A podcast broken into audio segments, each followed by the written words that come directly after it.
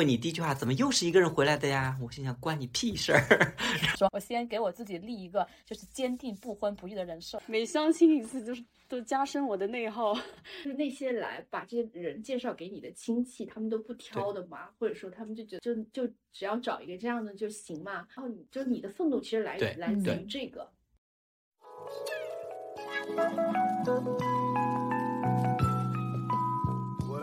大家好，这里是每周更新、常常陪伴的不上班派对，我是火火，我是梅梅，我是 Summer，我是 Doki，我们是四个不上班的年轻人，正在探索社会时钟之外的人生可能，希望我们对你偶有启发，小小共鸣。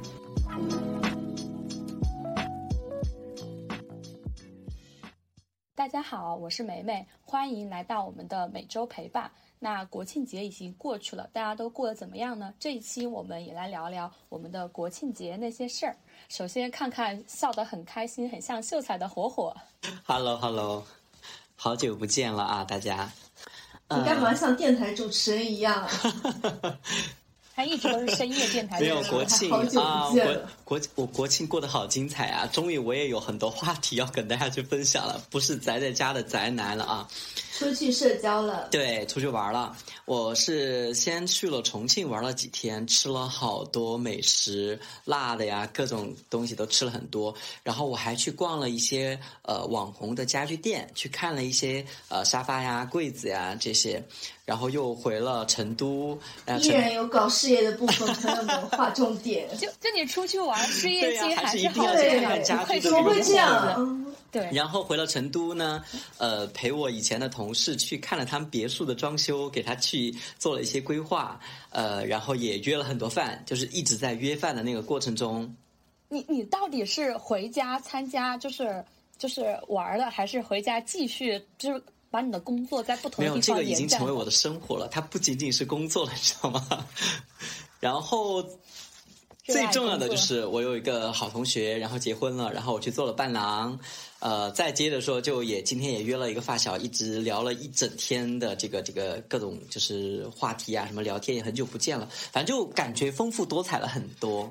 哦，对了，我还去了乐山，我还去了乐山，我还去乐山跟我爷爷，然后带我爷爷去爬乐山，然后跟我爸妈一起吃了很了很多好吃的东西，所以是不是是不是很精彩？有感觉每天都在外面，每天都在不不停的社交，这个符合我们最初对你这个经历人的期待。我一直以为你常年就是过这样的生活的，没有，只有只有 只有回家的时候才会真的过得好忙碌。所以我现在想起来，我这个嗯几天的假期，我反而觉得是这么多年以来就是过的那个假期相对来说很丰富的一个系列了，然后也很多回忆吧。那你以前以前就是放那种以前放长假，我可能就是回老家，然后陪父母，然后就完了，就没有太多的这个，就是这儿玩那儿玩啊，然后又各种事情很多，就是基本上我现在的每一天都安排了很多事情。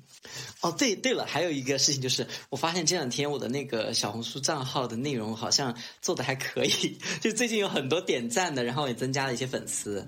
哦，那你真的是生活事业那个叫什么？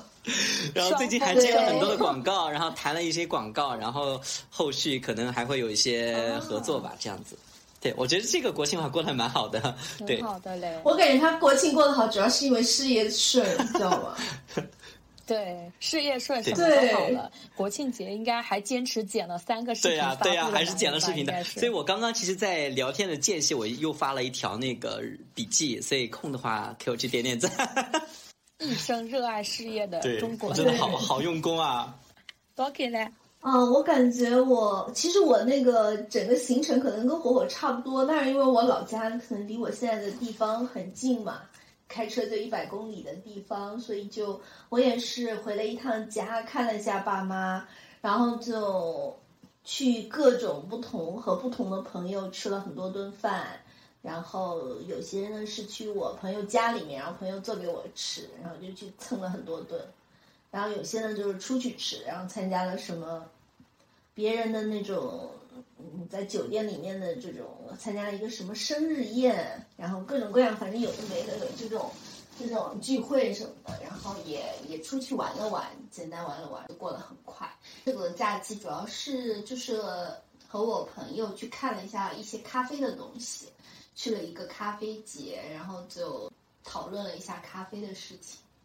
就差不多这样。你们都还挺有事业心的嘛。我现在想，对我刚刚我刚刚讲这个为什么犹豫了一下，是因为我刚刚讽刺火火讽刺的也挺 就是卖力的，你知道吧？然后又想到说这个时候在这里自己在这里打脸，然后想说，哎呀，早知道我要把这个先藏起来，先不假装自己，假装自己还是就是在那个松弛的生活。嗯，那蛮好的，就是有有进展，还挺好的，行动起来了。哇，你听听，你听听这个，我们的人生教练，对，真的人生教练旁边给我们加油鼓劲的。因为我感觉就你们的，就你们的轨迹还挺相似的，就是陪父母，然后和朋友一起玩，然后对，是的，事业啊什么之类的。对，然后就过得很快。Summer，呃，Summer 有啥不一样的生活吗？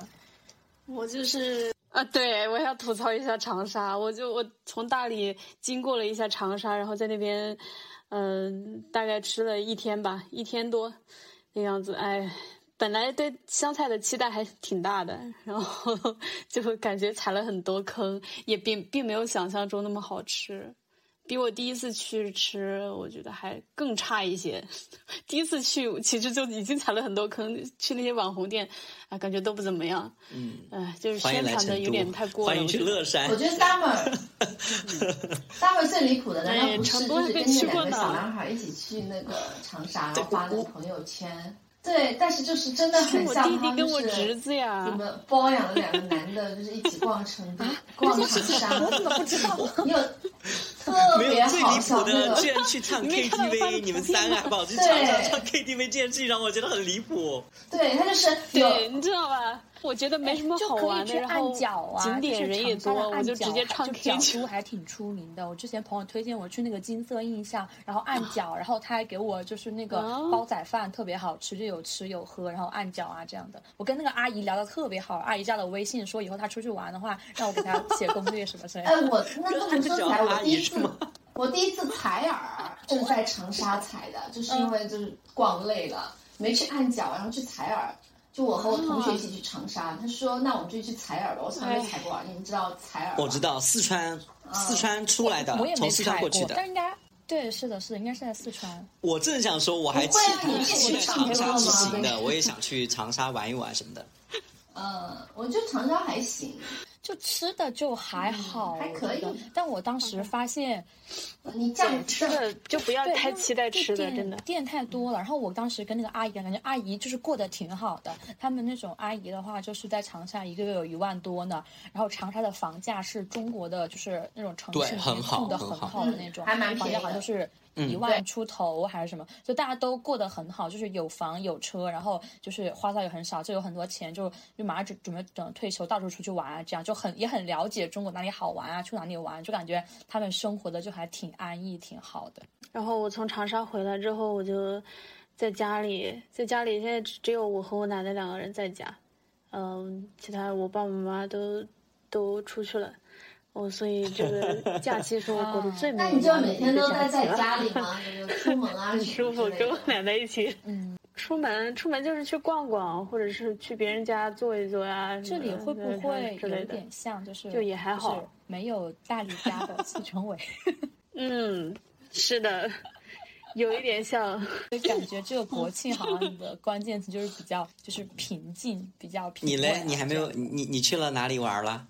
我我哪里去玩玩？我就不是趁着，就是我感觉我的旅程就是就是参与这个婚礼，参与这个婚礼，感觉头头尾尾好像得花了两三天，每天都很疲惫。然后前一天呢要养精蓄锐，好好睡觉。然后参完这个婚礼之后之后呢又呼呼大睡，又睡了一天。就除了睡觉就是在搞婚礼，就是因为我就是。我有那些朋友都是我们初中认识的嘛，所以其实已经认识十几年了。就以前还是很期待说参加朋友的婚礼呀，然后互相承诺给对方当伴娘啊什么之类的。现在想想真特别累呀，就是以前 从来没有想过，觉得哎真的漂漂亮亮在酒店里面，然后接受捧花什么真的可以了，那完全不一样。那果然就我人生第一次送份子钱跟参加婚礼的体验还是就很神奇的，就是有比较催泪的，然后有比较感。动的也有真的身体各方面都很累的这种状态。嗯，呃，就是有一个比较搞笑的点，因为新娘不就是要扔那个捧花嘛，然后我就有说过，就是在场的差不多八个人吧，只有只有一个人愿意接那个捧花，所以我们就 很很安心的把那个捧花送给那个人。对，因为那个人 就是他本来就计划好了，就是跟。女朋友一起就是就是回武汉来，然后准备什么结婚，就本来就在行程之中了，就不然的话，就其他人就是也有谈恋爱的，但是好像没有人想。没有想接那个捧花的，所以其实我觉得现在可能，反正你工作两三年之后，你每次只要长假回家，就会有个主旋律嘛，就是催婚啊什么之类的。嗯，想问问，就是某些三十加的朋友们，有什么有什么就是反反催婚小妙招可以分享一下呃，我以前就是。可能呃，如果说是通过电话，我爸妈给我催婚的话，我可能就直接挂断了，或者说我就跳过这个话题。只要他一提到结婚啊、呃谈朋友什么的，我就沉默了，我在对面就沉默了，就不讲话。这个是我的一个方法。呃，然后如果在当面去聊的话，我可能转身就走的那种那种状态，或者说我也是呃沉默不语的状态。但这个状态呢，可能在前面会有用一点，就是可能在刚开始的那个阶段会比较有用。但事实上，当你到了一定的年纪之后，就是你的沉默也没有用了，就是呃，特别是在沉默震耳欲聋，是吧？你的沉默就没有用了，就是七大姑八大姨，她都会呃来你面前讲一讲。呃，我可能比较怕的，除了父母的催婚以外，我还比较怕的是呃，就是特别大的长辈，比如说爷爷啊，嗯，就是外婆这样子的一个年纪，他们已经呃八十多岁了，然后他还在为你去操这个心。我是我我感觉。他是在操心这件事情啊，所以我其实是心里面有一点点不好受的。包括我这次呃回来去呃也去嗯看了外婆嘛，但是我感觉他他没有当着我的面去讲这件事情，都是第二天我们回家了以后，他给我妈打电话就说啊要要帮我去啊张罗这个事情呀，怎么怎么样之类的。所以其实有时候呃。对于父母的压力不仅仅是来自于他身边的朋友，还有他的父母对他们的一些要求，所以这个让我会觉得压力比较大一些。对，所以其实对我来讲，这些嗯，就是躲避催婚这件事情，好像没有太大的用处。我感觉我的我的这些方法好像都不太奏效，就是没有办法停止让他们说嗯继续来对我催婚这件事情。那他们会给你介绍吗？就比如说，会，但是我，那你不会去吗？我以前我记得在我记得在大理的时候，火火好像还抱怨过，就是有一个什么妈妈给他介绍一个，然后火火在那说。对，嗯，我其实以前更刚开始的时候，可能我我当时第一反应，男的还是女的？二 十多岁的时候呢，我其实是会去的，然后，但是我其实是去见了四个。那还挺多的。那个时候就是真的是为了应付，但是你知道吗？一次比一次惨烈。但我确实也能感受到，就是长辈的那种，因为你看，如果说我妈或者说我的小姨啊什么之类的说，我还跟他们辩论，对吧？那你说我外婆说，我就感觉好像老人家是真的觉得说有生之年希望还能就是大概几代同堂啊，类似那种感觉的，就是你也不好，就是他就在骂你。就如果真的是骂你，你能怎么着呢？难道可难道可以骂回去吗？对，不孝啊！对于父母的催婚，我可能还能顶下嘴啊，就是说争辩一下什么的。但是对于老年人，我真的就没有办法。就是嗯，包括嗯，我我之前也讲过，我外公不是在去年春节去世了嘛？其实，在我外公去世之前，他把我结婚的那个那个份子钱。他就就给给我了，他给我给我了一笔钱，然后他说这笔钱是给你用于就是结婚的时候给就是的钱。他说我也不知道能不能看到你结婚，然后，嗯，就那啥的，所以我还是就，嗯，就是想起这些，我还是会比较难受吧，就这样子。嗯，会，你这个也也会让我有点觉得，就是我其实有尝试跟我外婆。比较温和的辩论过，因为我觉得不一定能够改变就是老人的思想，但是想跟他们聊一下嘛。就比如说，问他说：“你觉得我结婚的话，就是是什么什么之类的呀？”然后我就给他简单的说了一下，为什么现在的人就是不想结婚啊什么之类的。但是可能聊到最后，他的落脚点到了，你是个人，就得按照人的方式来生活。之后，我觉得好像，嗯，在这个点上我就没有办法再去讨论下去，所以就。结束了，不过我可能稍微好一点，因为我上面还有两个哥哥，然后他们已经被村了，感觉都有三到五年了吧，就会分担一点我的压力。那 Doki 嘞？啊，就是我在二十几岁的时候也相过很多非常离谱的，就是相亲。相过多少个？有没有？我没有具体数过，但是我应该相亲的数量可能比数火火要多一点。包括我后面就是就是我有对象以后，也很长一段时间没有跟爸妈讲嘛。因为你们知道，就是你，就是你们刚刚讲催婚嘛，我我我觉得有对象的催婚和没有对象的催婚，那个压力其实不太一样。你有了对象以后，他的那种催婚是觉得你这个人就是都找对象了，为什么不结婚呢？他就觉得你这个人更更离谱，就是比你就单身更离谱。他单身他会拉着你去相亲嘛，对吧？嗯，我觉得是这样。然后就说到那个相亲的话呢。我相过非常离谱的，就可能你你二十几岁人很人就觉得自己对吧？就就算不嫁一个什么或者不找一个什么之类的，你也不能找这样的的时候，突然会出现这种这种人，然后你就会觉得说，嗯，就是那些来把这些人介绍给你的亲戚，他们都不挑的嘛，或者说他们就觉得说，哎，你你就你就就就只要找一个这样的就行嘛，就是你的愤怒其实来来自于这个。然后就是那种，反正各种奇奇怪怪的，他们都会介绍过来给你，因为他就觉得说你已经失去了选择的权利，在这个失去了资格。对对对，他就会觉得说，哎，现在市面上就是因为我我我们那边基本上可能就大学毕业以后，父母就会催着去张罗着去让你相亲啊，然后找对象啊，然后找到对象以后，甚至他觉得。两个人都不需要时间相处，或者说觉得就是在一两年内，你们俩就得迅速的去结婚，或者两家人就要出面去做这个事情。就我觉得很多时候就是他们的进展都特别快，所以我身边的同学就是要么就是那种特别特别早就结婚的，而且这种早结婚有的时候甚至都不是那种谈了嗯什么很长时间恋爱结婚的，都是那种感觉就是相亲认识的速度都特别特别的快，所以我。个人就还挺不喜欢这种。我们家那边也是，就是甚至我们家那边可能有一段时间是。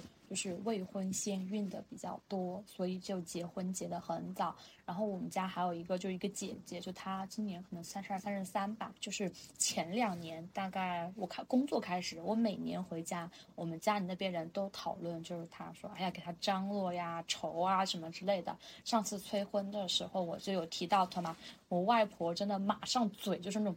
那种撅的那种，就是感觉能挂个油瓶儿那种感觉，感觉就很愁啊什么之类的。其实我也有一点疑惑，我那个姐姐的选择。你看，她选择三十多岁不结婚，但她又选择生活在一个小县城里面。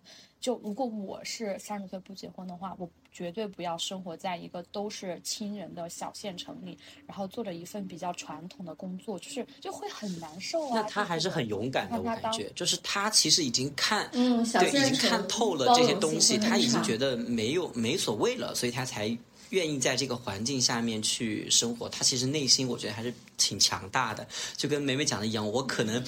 我我现在也不愿意待在我家里面，也是这个原因。就是我现在甚至很很不想出门。就是你可能回到老家的时候，你出门难免都会碰到什么亲戚啊，碰到什么什么熟人的呀。问你第一句话，怎么又是一个人回来的呀？我心想，关你屁事儿。然后然后你还要笑嘻嘻的陪笑说啊，我是一个人回来的，就这样子。然后还有。还有很多人，就是我，我还会更不客气说啊，他说什么时候能喝你喜酒啊？我说，我说你别想了，还早呢。他会很没礼貌的提及你的年龄，或者问你多大吗？不会，他因为因为我身边的这些人，他可能都是看着我长大的，我多大他们都很清。他知道你多大哦。我那边就会有那种那种大声喊出年龄，说你都对吧？会会这种大声喊出你的年龄，我觉得很没礼貌。哎，我们家这边还会这样。他会把我的年龄往上加两次，然后跟人说我多大了，我真的很烦这一点。我从我十几岁开始就很烦这一点。按照我妈说的话，我现在应该是二十八了。我妈也会这样去讲。对，然后她就会，然后她就会就是拔高嗓子说说这么大了，赶紧怎么怎么怎么怎么怎么怎么。对，就是她的目的就是这个嘛，就是让你觉得难堪，让你觉得说你应该要走这条路啊。就所有人都是会会这样子去想的。Summer 嘞，这个平静的国庆。你你奶奶有没有催过你？对呀，我也好奇。因为呃，我有点不太一样，你知道吧？我我奶奶是那种，她不会说太多的那种。他虽然可能心里面他也着急，但是他我感觉他不是特别关心，或者说不是特别有有那个执念，不像我爸妈，他可能有那种执念，说你要怎么怎么样。我奶奶就是比较。真是跟他们性格是两个极端那种，我觉得我倒 随有一点随我奶奶这种，你知道吧？我不想管也是安的奶奶，我不想管别人这种爱人奶奶。对，奶奶批人奶奶。呃，他就就爱碎碎念嘛，就那边碎碎念，但是他我我基本上也不怎么听他的吧。然后我我平时就跟他，呃哦，对了，我奶奶还喜欢看新闻。我奶奶可她她她没有上过学嘛，但是她会自己去看新闻啊，是了解各种时事什么的之类的。与时俱进的奶奶，对，与时俱进的爱人奶奶。是的，哎，那这样的话，他是不是就比较了解一些发展啊什么之类的？就可能对这些没有存有过的经验，这可能也是其中一个原因。对，我觉得因为他他喜欢看那种国家大事，嗯。他反而这种看多了，他会觉得，你这都是小事儿。对呀，这些都是小事儿啊！你活下来，活着，就他不关注那些鸡毛蒜皮的东西。对，所以我觉得就是还挺特别的。我奶奶，嗯，是的，特别的，是一个格局很大的奶奶。没有，但是我妈就不这么觉得，她觉得我这一点，我奶奶是挺大的优点的。嗯，但但他们可能没那么觉得吧，嗯。那你爸妈要是给你催婚的话，你都怎么跟他们沟通啊？对，哦，这个也要分阶段的。刚开始，最最先开始，大家都是一步步成长起来的。对啊，最先 开始的时候就比较沉默嘛，年纪小，呃，也没什么。然后后来也有一段时间比较妥协，就是他们给我介绍了，我就去相亲，嗯，也相过三四个吧，大概。嗯，到了现在三十多个，三四个，四个，不至于说了神。你要让那个爱人去相三十多个，那真是这是多大挑战？都是那个内耗，你知道吧？每相亲一次，就是都加深我的内耗。索性索性到现在，我就是他们一提，我就我就开始立我的人设了。你什么人设？喜欢女的？没有，真的没有，就是 他们就就呃，我以前都是沉默，所以没跟他们说什么。但是现在的话，只要他们开始说了，他们要呃，比如说一定要提要求什么的时候，我一定会就提出论点，然后开始反驳他们，就是说为什么这样不行？为什么一定要按你的想法？巴拉巴拉之类的，反正就就是。就是现在大家都知道我是我是这样的，就是他们开始说的时候，我就要要么我就跟着说别说了，你要 他们他们先开始问我的时候，哦，昨天还是什么时候？哦，我有一个堂姐吧，在那边问，呃，她说她她提前说好，她说，呃，我要问一个问题，你先别生气啊。我说那你别问了吧，就是这种，我知道你想问什么，但是那你别问了，就是这种。嗯，反正所有当讲不当讲的都不当讲，对，是这样的，所以就是他们，就我感觉他们现在也不怎么，不太在我面前会提这种话题了，因为他他知道一提我，我反正也不爱听，我我说不定过一会儿我就走了。你是那种温和的反击，对吗？算是吧，算是吧。那你那你们家网上就是还有那种没有结婚的吗？有哦，不是我们家，我们家族 就是我姑姑的儿子嘛，他他还比我大两岁，啊，也没结婚，他他会给你分担一定的火力吗？分担一些吧，我觉得还好，就是因为，哎，其实我们家族这里边，我感觉好像大部分都没结婚，所以。那你有比你小的有结婚的吗？比你小的，比如说你妹妹、弟弟之类的。弟弟妹妹也没有。哦，那就没什么，那就没什么问题。哎，他催起来就是大家统一无差别攻击。那那他催的那些，他们是有对象还是没有对象的？没有对象，都没有对象。我想一下，嗯，有对象的没对象的，反正都在催吧。但是就是，就大家 没有人理。我们家这边也差不多，就是我有两个表哥，还有一个表妹，加上我，呃，大概是这。我表哥比较早，我表哥大概四五年前就开始催婚了，一直催到今年。催到今年的话，我表哥都不回来了。然后我的，他们就还催的挺厉害的。就首先是他们的父母催，然后就是就是因为我们这边就是可能跟我妈妈那边亲戚关系比较好，所以妈妈那边亲戚，比如说你们家的孩子不结婚，另外三家的家长都会过来催，就是在那种聚餐上面就会很难搞，你知道，就是。聚餐都是这样的，聚餐他他们就是大家聚在一起催婚的。对，我怀疑他们是没有，他们是没有话题聊啊什么之类这样的。他们就是没有话题，除了吹牛，就是 对啊，就喜欢聊别人的八卦，就喜欢看别人的八卦，你知道吗？对，我我我更惨的是什么呢？因为我在我们这个辈分上面我是老大，嗯，就是哦，就是其实我下面有。都已经都结婚了，生小孩那你的火力啊，对对对，所以就就很辛苦，你知道吗？要面对的人很多，就除了我自己家里面的人，还有一些远房亲戚啊什么的，都特别难，就都会去催这件事情，都觉得说，甚至有很多人还特别的，嗯，就是叫什么无。还有的人会说啊，我爸妈不去给我处理这些事情，所以他很多就是我爸妈现在也会去面对这些压力，就是嗯，除了他们要催我以外，还会遭到一些呃其他远房亲戚来指责，说我爸妈不去给我张罗这件事情，就好比说我外婆去说我妈，然后不去给我去张罗这些事情是一样的。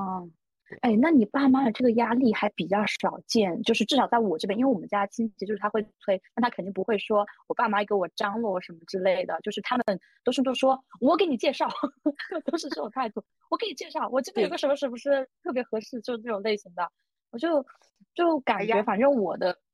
表哥们已经被催的，就是不敢回来了。然后，其实往年我身上是没有火力的，但是因为我今年可能表达了比较强烈的不婚不育的态度。我现在想想，其实我并不是完全的不婚不育，就是，但是我很害怕，就是是在这种被。就是家长的裹挟，就是那种催之下逼迫下去完成这样的一些对，一些我很害怕，就是这个事情并不是出于我自身的本愿，而是来自于其他人的催促。所以我就我说，就是跟鲁迅说的一样嘛，就是如果说你想要开门，那就不让你开；但是如果说你要把房顶掀，他肯定会让你开门了。所以我想说，我先给我自己立一个就是坚定不婚不育的人设，然后后面的话，他们可能觉得，哎，我那天想通，他们觉得也挺好的，就嗯。这就相当于就是你要是结了，那是 surprise，对吧？对，降低他们的期待。然后，然后我就开始就是因为我以前是做签约的嘛，那签约的话，你的合同里面会面临着一些大家可能会有经常的疑问，我就会整理那些嘛。我现在就开始整理那个 小本本，就是家长会问什么问题，我提前做好这个。你看，这也是 J 人，你知道吧？这是 J 人，我们 P 人就是随他，对吧？对呀，而且而且而且我会复盘，我会复盘说啊。这次你问的这个问题，我没有办法答出来。对，我就会计划一下，我就会，我就我就会在脑子里面有一个图啊。那下次遇到了这个问题，我该怎么回答呢？就比如说有个非常经典的问题，就是，就是就是我们的任务啊，你一结婚生子的话，我们的任务才能完成啊，我们才能心安啊，什么之类的。就父母会经常会说这句话嘛。他当时说这句话的时候，我就没有想出来什么很好的回复他的招。我后面有一天突然想起来，我就跟我表妹分享，我就说。下次如果他们再问这个问题的话，我就说不，你们现在的任务就是吃好、喝好、玩好，就是过得开心、幸福、健康又快乐。你想去哪儿去哪儿吃，你跟我说，我们现在马上就去。这样的话把他也哄好了，他可能也没有太多的话一定要这样讲了。不，他他会说你不结婚，我玩不好吃不好。不是，如果他说我会直接反驳说你为什么要把我的幸福来赌作你的任务？我会直接反驳的。我他如果这样说我什么是任务不任务，我是绝对会。直接给他反驳他，你这个观点我是不不认可、不接受。我我会看，就比如说，呃，就是当时是在一个比较轻松的环境里面的话，我就这样开个玩笑什么，大家只要是不怎么去强硬的去争啊，这样就就过了。然后我前面还会问，就是他们他们也会问我这个问题，就是说，呃，那你现在不结婚，等你老了谁照顾你呀？我就说，那等我老了，你不你确认不是我照顾他吗？万一他躺轮椅上需要我照顾怎么办？就是，然后他也讲说什么财产啊什么之类的，我就跟他说，我之前专门看过一个家庭律师写的一本书，叫做《好的婚姻》，就是不仅要守护爱，还守护你的财产什么之类的，就讲到了财产整体的分割啊什么的，跟他详 详细的分析了。昨天晚上我妈也提出同样的问题，我说你都不在了，你还关心，你还管我干嘛？那你是懂说话的，就是啊，我就会跟他们分析，我说，我说如果结婚这个事情真的这么好的话，那为什么现在那么多人都不结婚呢？他们都是傻子吗？如果这个事情这么好，都不需要你劝我的呀，我妈不听劝我就去结婚了呀，你有没有考虑过这个问题呢？我就会积累很多这样的话去去跟他们聊啊，这样不断的积累我的这个术语，就是这个话术库，然后去沟通，反正就是先这样聊着。嗯，我之前。你你刚说的那个问题就是任务之类的，我跟我妈也有探讨过。然 后她说任务什么之类的，我就学的网上的那个回答。我说谁给你下的任务？他他直接无视我的这个问题，你知道吗？对，或者就是那种就是先想想一些话。反正其实我觉得还好，如果是那种，而且实在不行的话，我就会有一些比较无赖的招儿啊。因为我网上还有两个。哥哥往下还有一个妹妹，就是我就会把话题引一下，我说你不要操心我啊，你看那谁谁谁，就谁不在就说谁，还没有你是会你是懂转移目标的，就是如果不因为大部分情况下在家庭聚餐，人家并不是说约好了就要攻击你一个人，他应该是就是平等的攻击每一个人，那就是我们专门扯那个。不在场的那个人就可以了。我我经常会，如果很多人会遇到，比如说很多人就是很多大家庭组就是聚会这种情况下，有人呃来跟我去讨论说你怎么不结婚，我会直接就是给所有人都去宣布说我是不结婚不生小孩的，就跟你是一样的，我是不婚不育的，我就我就会告诉这些所有人，就是就是。你多说几次，他下一次就不会再催了。就是我觉得这招是有用的，就是先给他们，就像你说的，我先立一个人设，然后后面再看，基本上是这样子。但是父母他还是不会放弃，因为对于呃你的姑姑、你的其他亲戚，可能他们觉得说听过就算了，但是父母他还是不会放弃的。而且我现在也会去跟我的爸妈去强调，就是关于谁的需求这件事情，就是我我会现在非常强烈的告诉他们，你不要把你的一些任务、你的一些需求转移到我身上。我说每个人的这个东西是不一样的。其实作为父母，我我觉得包括昨天晚上我也跟我妈讨论很久，我觉得她是能听懂的我的表达，也能听懂我讲的道理。是的。但是呢，她就是不愿意去。对，遵循这样的一个一件事情，对，因为他觉得在他这么几十年的这个思考里面，你不能就是去违背他的这个意识在里面，他是没有办法，我必须得违背，我我就是不可能去遵从他们的一些意愿去做事情的。对，我也在跟我朋友聊，我想是不是因为就是我们如果说选择不婚不育的话，他们会认为是对他们选择的一种反抗和背叛，就是说啊，你们这个选择不行，所以我不选择你们这个，就是隐隐他们会觉得有这一点在这里面。但我觉得我现在还没有办法做一件事情，就是我没有办法就是像你说的那样去跟他们说这是你们的需求，就是我没办法当面说，这些东西都在我的脑海里面，但是可能我。跟父母的那种沟通的关系还不能扭到非常平等的那个时候，我还没有那个勇气非常平等的说，就是你们的需求啊什么之类的，就我只敢在线上说，线上我激情的开麦，线下我 唯唯诺诺。是的，没有办法，因为我已经到了相对比较白热化的阶段了，可能再过这个阶段，后面慢慢就就不会了。我觉得啊，就是因为我要一次比一次的发作的更厉害，对，一次一次把自己的情绪放大，我都能想象。火火应该是他们广德那边 很有名的老光棍。我觉得其实我们都不是那种不婚不育主，就是没有那种说这个事就。我觉得真的是我们是就是传说中的就是幸福主义，就是过得好最重要啊。但是我觉得好像我们目前下就是那种就是家人是能听懂我们的意思的，但是他假装听不懂。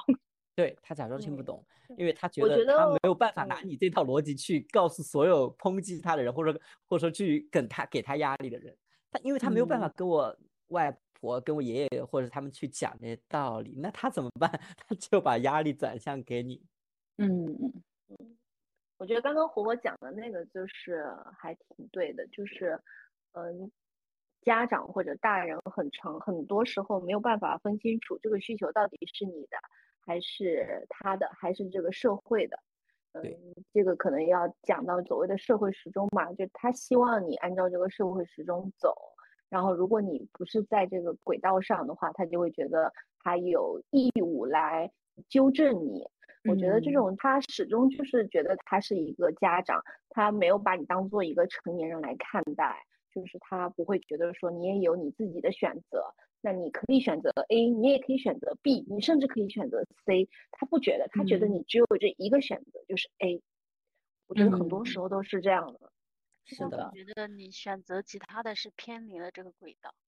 嗯，他他是它不是一个选择题，它是一个是非题，就这个这只有就只有对和错这两种选项，它是二二元论，对吧？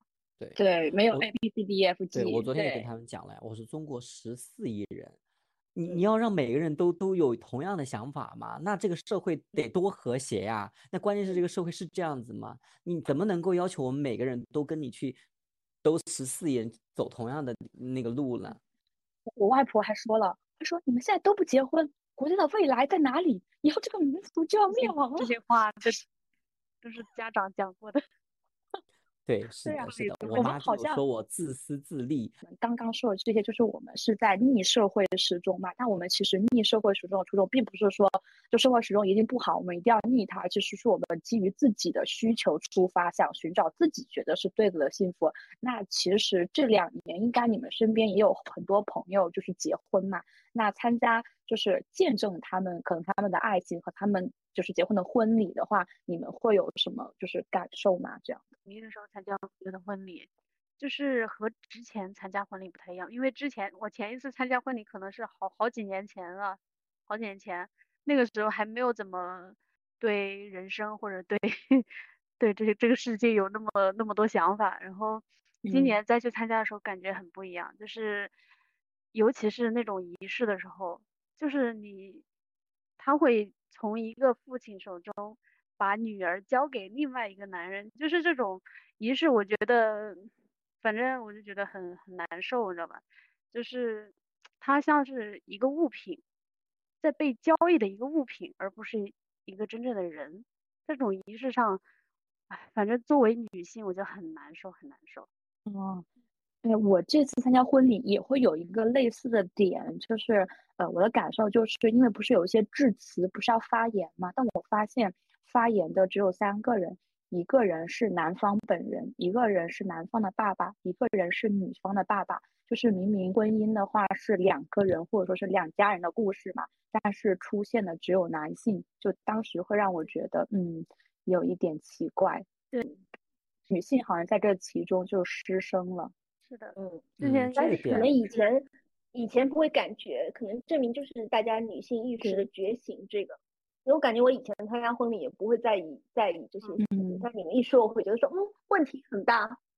对我这是第一次有这种想法，但但我确实在在四川，我有看到有有有女性来发言的，也有这个，我觉得也是。嗯，就像我也参加了婚礼嘛，然后其实这个环节，当时新郎和新娘都一致认为说，好像想取消掉这个环节，因为我我这次结婚的这两个朋友呢，都都是年轻人，也都很想得开嘛，所以他们觉得这个婚姻就是一个仪式，就是给大家看的一个形式，所以他们想尽量的去缩减里面的这些环节。呃，当谈到说就是谁来发言这件事情的时候呢，他们其实两个年轻人是觉得说想省掉这个环节的。嗯，但是那个司仪呢？说完就结束吧。没对，但是那个司仪呢，就觉得说还是要让他们回回回去问问自己的父母，呃，是否愿意，因为这个事情不能够替父母做决定嘛，因为呃，父母他有些父母可能就不一样嘛，所以最终呢，还是决定是新娘的爸爸呃做了代表来发言的。这个呢，我觉得跟人是有关系的吧，就是嗯，我觉得就反正我这边是有看到有女性作为代表来发言的。对，就我觉得这个可，但确实是比较奇怪，因为你说如果说呃，可能只有一个人发言，还是男方，他是男性发言，我也觉得 OK。可是三个人呢，就是所有的你看其人是生，我就觉得，那我觉得这个应该是可能是当时的一种约定俗成哈，就是，嗯，他只是说随着时间的发展，可能被我们现在逐步的意识到，哎，那 summer 你参加除了那个仪式，你还有别的感受吗？因为那个应该是你比较关系还不错的朋友的婚礼。你你刚说的这个问题其实也存在，第一个发言也是，对呀，就是男方的爸爸、女方的爸爸，还还有那个，哎。忘记了，就是还还有男方的，呃，女方的哥哥还是什么之类的，反正说的也是那种啊，说什么，嗯，什么什么男生是放养啊，女女女生是圈养什么之类的这类发言，这个发言这这个这个我们那边没有，我们那边只是说都是男的发言而已。这个就是给我印象比较深刻的就是。让我让我感觉一脸问号的 一些发言吧，我就觉得啊，都是什么年代了，就是还其实他们的发言中还有还有很多那种，就是对对于性别的一些刻板印象和偏见吧。那你会有一些别的感受吗？就你朋友结婚啊这种的，就对你会有一些什么触动吗之类的？嗯，还有就是因为今年我也是高中毕业十年。然后就是 暴露年纪了。我高中同学，他是我高中同学嘛。然后我高中同学，呃，也有几个，就是一起去参加他的婚礼，就感觉见到了，虽然虽然也大家一见就就其实还能认得出来，但是我感觉有很多东西还是变了的，不管是人生轨迹还是思想之类的。我觉得他们他们心里真的没有男女之情，就是对我其实很想引导，但是他说有什么感觉？梅梅想跟他聊的是男女之情，他一直在说女性主义。讲高中同学的十年变化，哎，我真的 很想讲这个变化，没有男的，嗯，但确实是我看婚礼的时候忽略的部分，你可以继续讲。就我发现，因为我是一个其中一个最不稳定的人，工作最不稳定的人，他们？他们都是属于那种。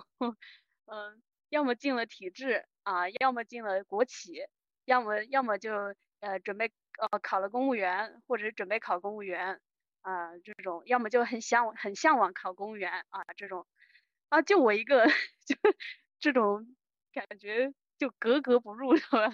跟他们那个就你最洋气，你知道吗？数字游民有没有？数字游民对，就真的跟他们说。我感觉这好像是一个普遍的趋势，是因为我上次也是参加的话，就也会做一些人嘛。那些人其实我不认识，是呃，我认识一部分人，然后有两个人的职业我不知道，另外有一二三四，另外有五个人，呃，两个人是公务员，另外三个在备考。而且我前段时间看到一篇文章，就是说。呃，可能在十年前，就是你要是清华毕业的话，选调生这些是很少有人会做的选择，都没有什么人去考。就你弄的话，就很容易考啊这种的。但是今年的话，就是会就很吃香，很难考啊。这样感觉这好像是一个社会的普遍趋势，然后在我们身边的一些反应。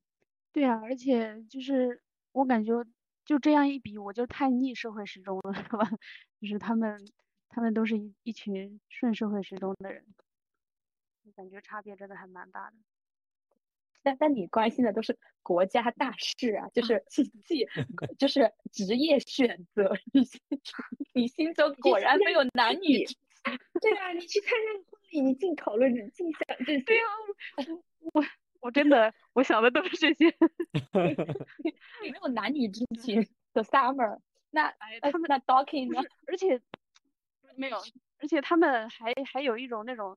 啊，觉得我，觉得觉得我还在单身，哎，怎么怎么，一很孤单 可怜之类的，要给我介绍对象之类的，我就是一脸 那个啥，知道吗？我感觉跟他们脱节太大了。就可能一种人不了解另外一种人，可能会怜悯，甚至就是那种。对，你们的悲欢并不叫什么来着？相相通。OK 的。啊，我感觉我已经很久没有去参加我同龄人的婚礼。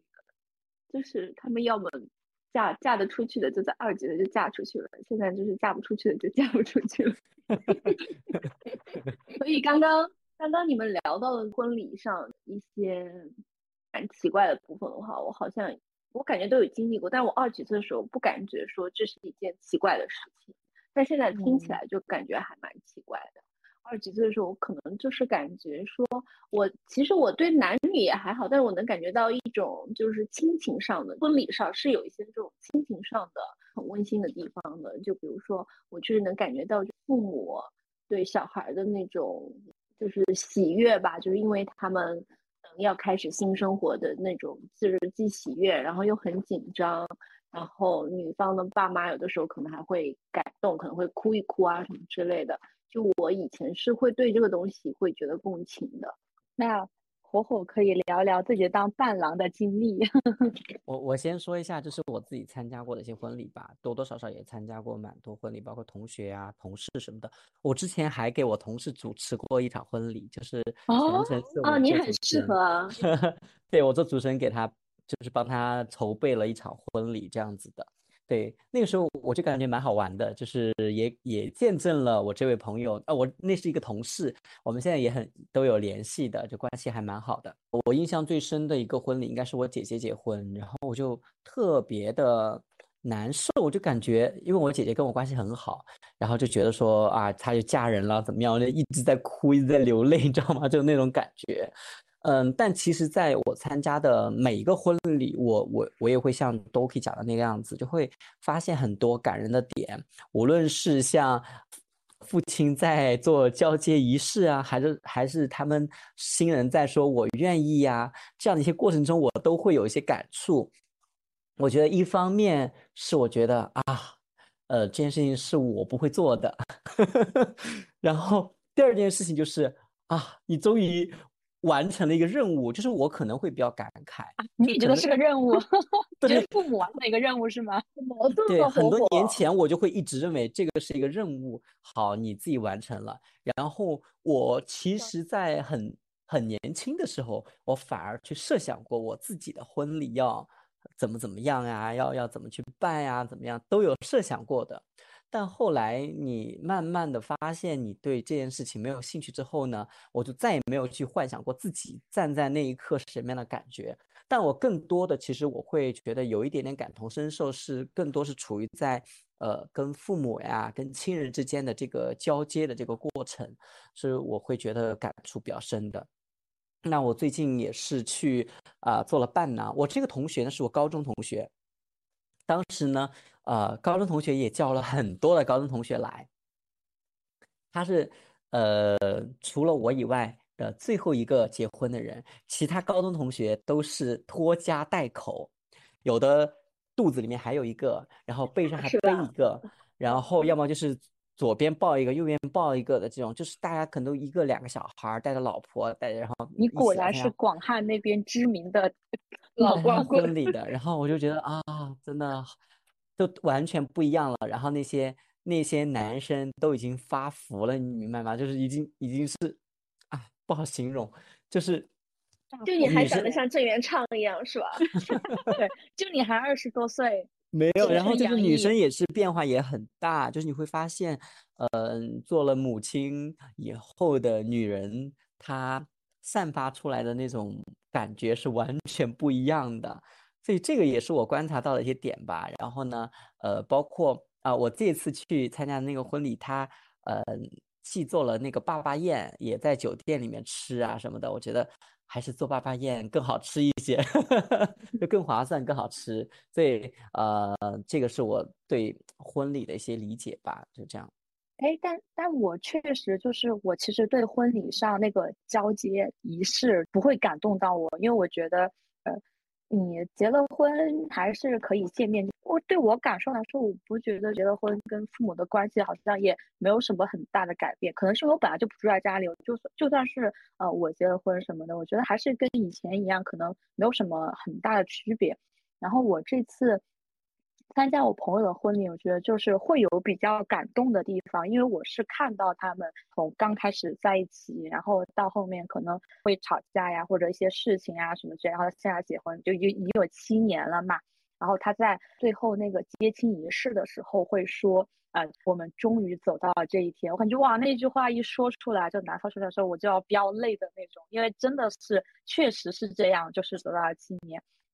他们婚礼上的婚宴，就是他们去呃致辞的时候，反正我我只对男方的，也就是说的话比较感动，因为主要是那个时候也不让女方说话，因为我确实能够从他的话里面感受到他们这七年的感情，而且我是知道呃这个男孩子为了娶这个女孩子，他是付出了什么样子的努力的，他就是那种如果我有一百块，我绝对会给你九十九块钱花的那种，他的行为都证明了这些，所以这些其实就会让我觉得还挺感动。的，但是如果说提到婚礼的仪式啊什么之类的，我就感觉大家其实就很想把这个婚礼尽快的走完，只是为了满足父母的一场表演，然后希望这个表演时间越短越好，而且基本上不操心的那种，甚至是第二天要干什么，就是正常的婚礼的仪式，头一天刚刚定，下午去彩排一下，然后第二天就上了。这种类型，我其实以前有一段时间会非常憧憬我的婚礼，因为我觉得我自己是一个比较有仪式感，而且比较喜欢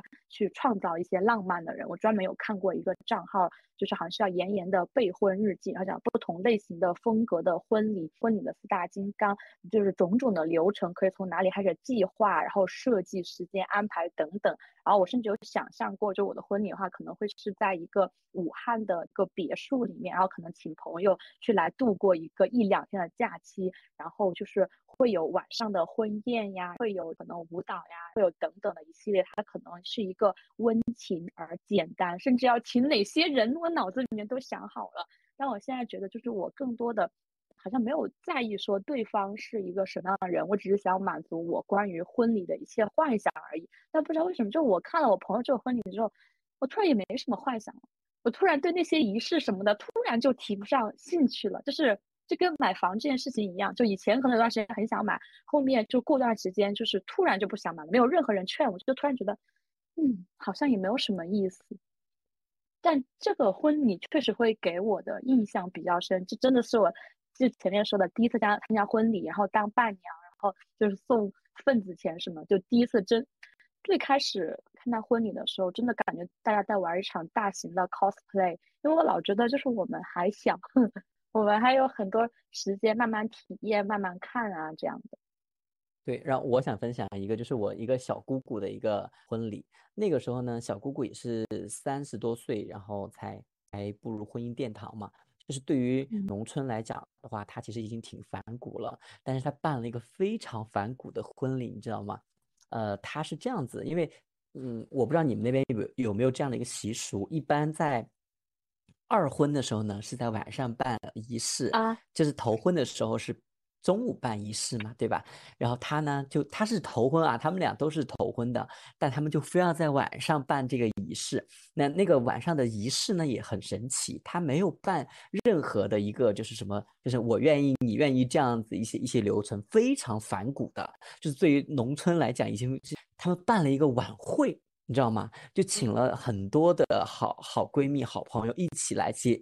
搭了一个舞台，搭了一个超大的舞台，然后在上面呃一起跳舞呀，表演节目呀，就是唱歌，把他们的一个故事编成了一场就是整个舞台剧一样的一个演出的形式，大家都坐在下面去观看，然后还还有主持人什么的，然后还请了一些啊当地的阿姨啊，类似于什么什么乐队啊什么之类的来给他们演唱什么的，我觉得特别好，这个就是对于我来讲。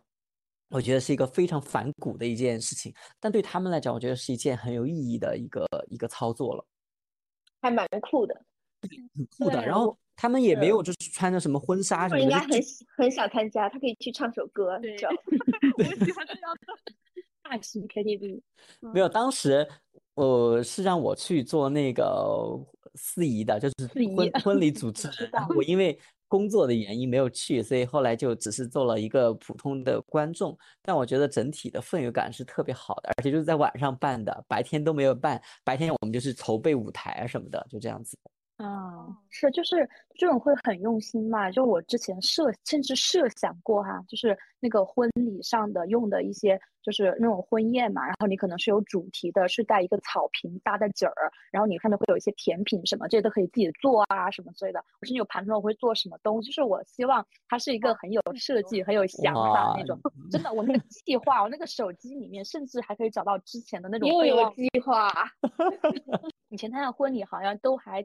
挺就是大家都还差不多呢，就很想做一个比较有意思啊，然后大家回忆起来都还挺好，挺温馨的。然后我甚至想到，就是大家来的话会有一些 dress code，然后这样的话就是就是不管是拍照啊，还是录视频啊什么的，应该都还会比较好看。就我我看过很多这种婚礼的视频，还关注了几个做这个的账号，就专门做婚礼策划啊之类的，就有过很多的一些想象。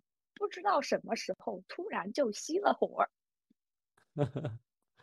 看你经历了什么呀？你这些你的这些想法都已经列成计划了，到你现在对大家讲我不婚不育，就是看淡了，就是不不过如此，不如先就是好好的去经历吧。对，因为他你想，你搞得再复杂，它都是一天的事情，对吧？就很容易就过去了。但是事实上，人生有很多很多天的。对，哎，这句话很好，哎，我觉得是这样子的。是，但我那种就比如说我以前上班很忙嘛，然后我周末的时候疯玩，然后上班的时候每天就靠那点回忆的甜来撑过每一天 上班的苦的那种。就是我是很愿意去，就是提前半年什么去做这些仪式感啊什么这些东西，是我觉得现在这些让我觉得嗯没必要，不值得，就是去花这些心思。而且现在办一场婚礼真的超级贵，就整个仪式流程你要经历的事情特别多，特别繁琐，关键是就真的很花钱。这个也是可能，嗯，这些商家这些资本 没有是真的，你就你就这些资本，他就是为了让你说啊，今天你就是最美的一天，或者你就。抓住了你的这个心理，所以大家在这件事情上的花钱就真的花很多，像什么婚庆啊什么都太贵了。我当当我听到我朋友跟我讲说他哪里哪里花多少钱，我惊呆了，你知道吗？哦，还有一点就是那种婚宴嘛，就婚宴为了排面啊什么的，你知道，就是我们吃的里面甚至有鲍鱼啊，就是那种比较贵的那种，就是天上飞的、水里游的，都是那种很贵的。但实际上桌桌子都没有坐满，然后每个菜大家可能都夹了一两口，然后就没有人吃了。我觉得，嗯，想想在大理的时候，每天就是凑合凑合的活着，但是就想说，哎呀，这个剩菜都够在大理吃两个 星期了那种感觉，就是每一个。是的呀，就像我前两天参加我朋友的那个婚礼嘛，我们接待了超过五百个人，就是做了五十多桌。对呀，而且每一桌坐很多人。是大型婚婚婚礼。我的天呐，真的是累死个人，然后去敬酒啊什么的，我的，我然后我是伴郎，这一手拿酒，一手拿饮料，我都倒的我的手在颤抖，然后我手很痛，今天就是整个这个肩膀到这一块手都很酸的感觉。今天的话，我们其实主要是聊了一下我们国庆啊，怎么是面对催婚，然后参加婚礼的一些小生活。那今天就这样，下期再见，拜拜。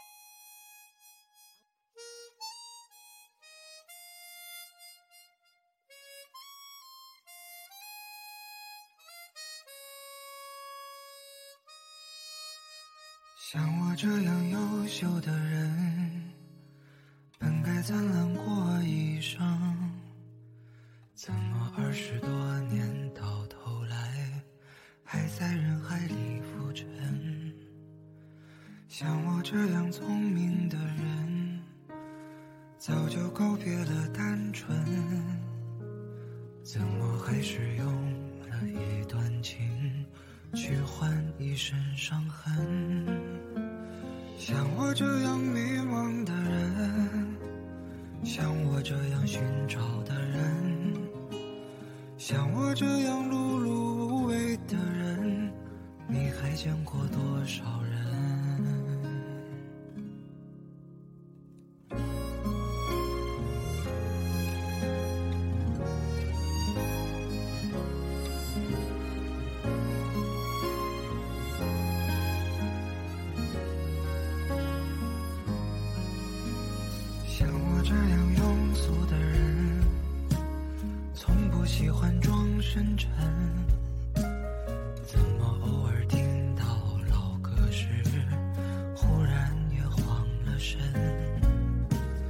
像我这样懦弱的人凡事都要留几分。怎么曾经也会为了谁想过奋不顾身？像我这样迷茫的人像我这样寻找的人像我这样碌碌无为的人你还见过多少人？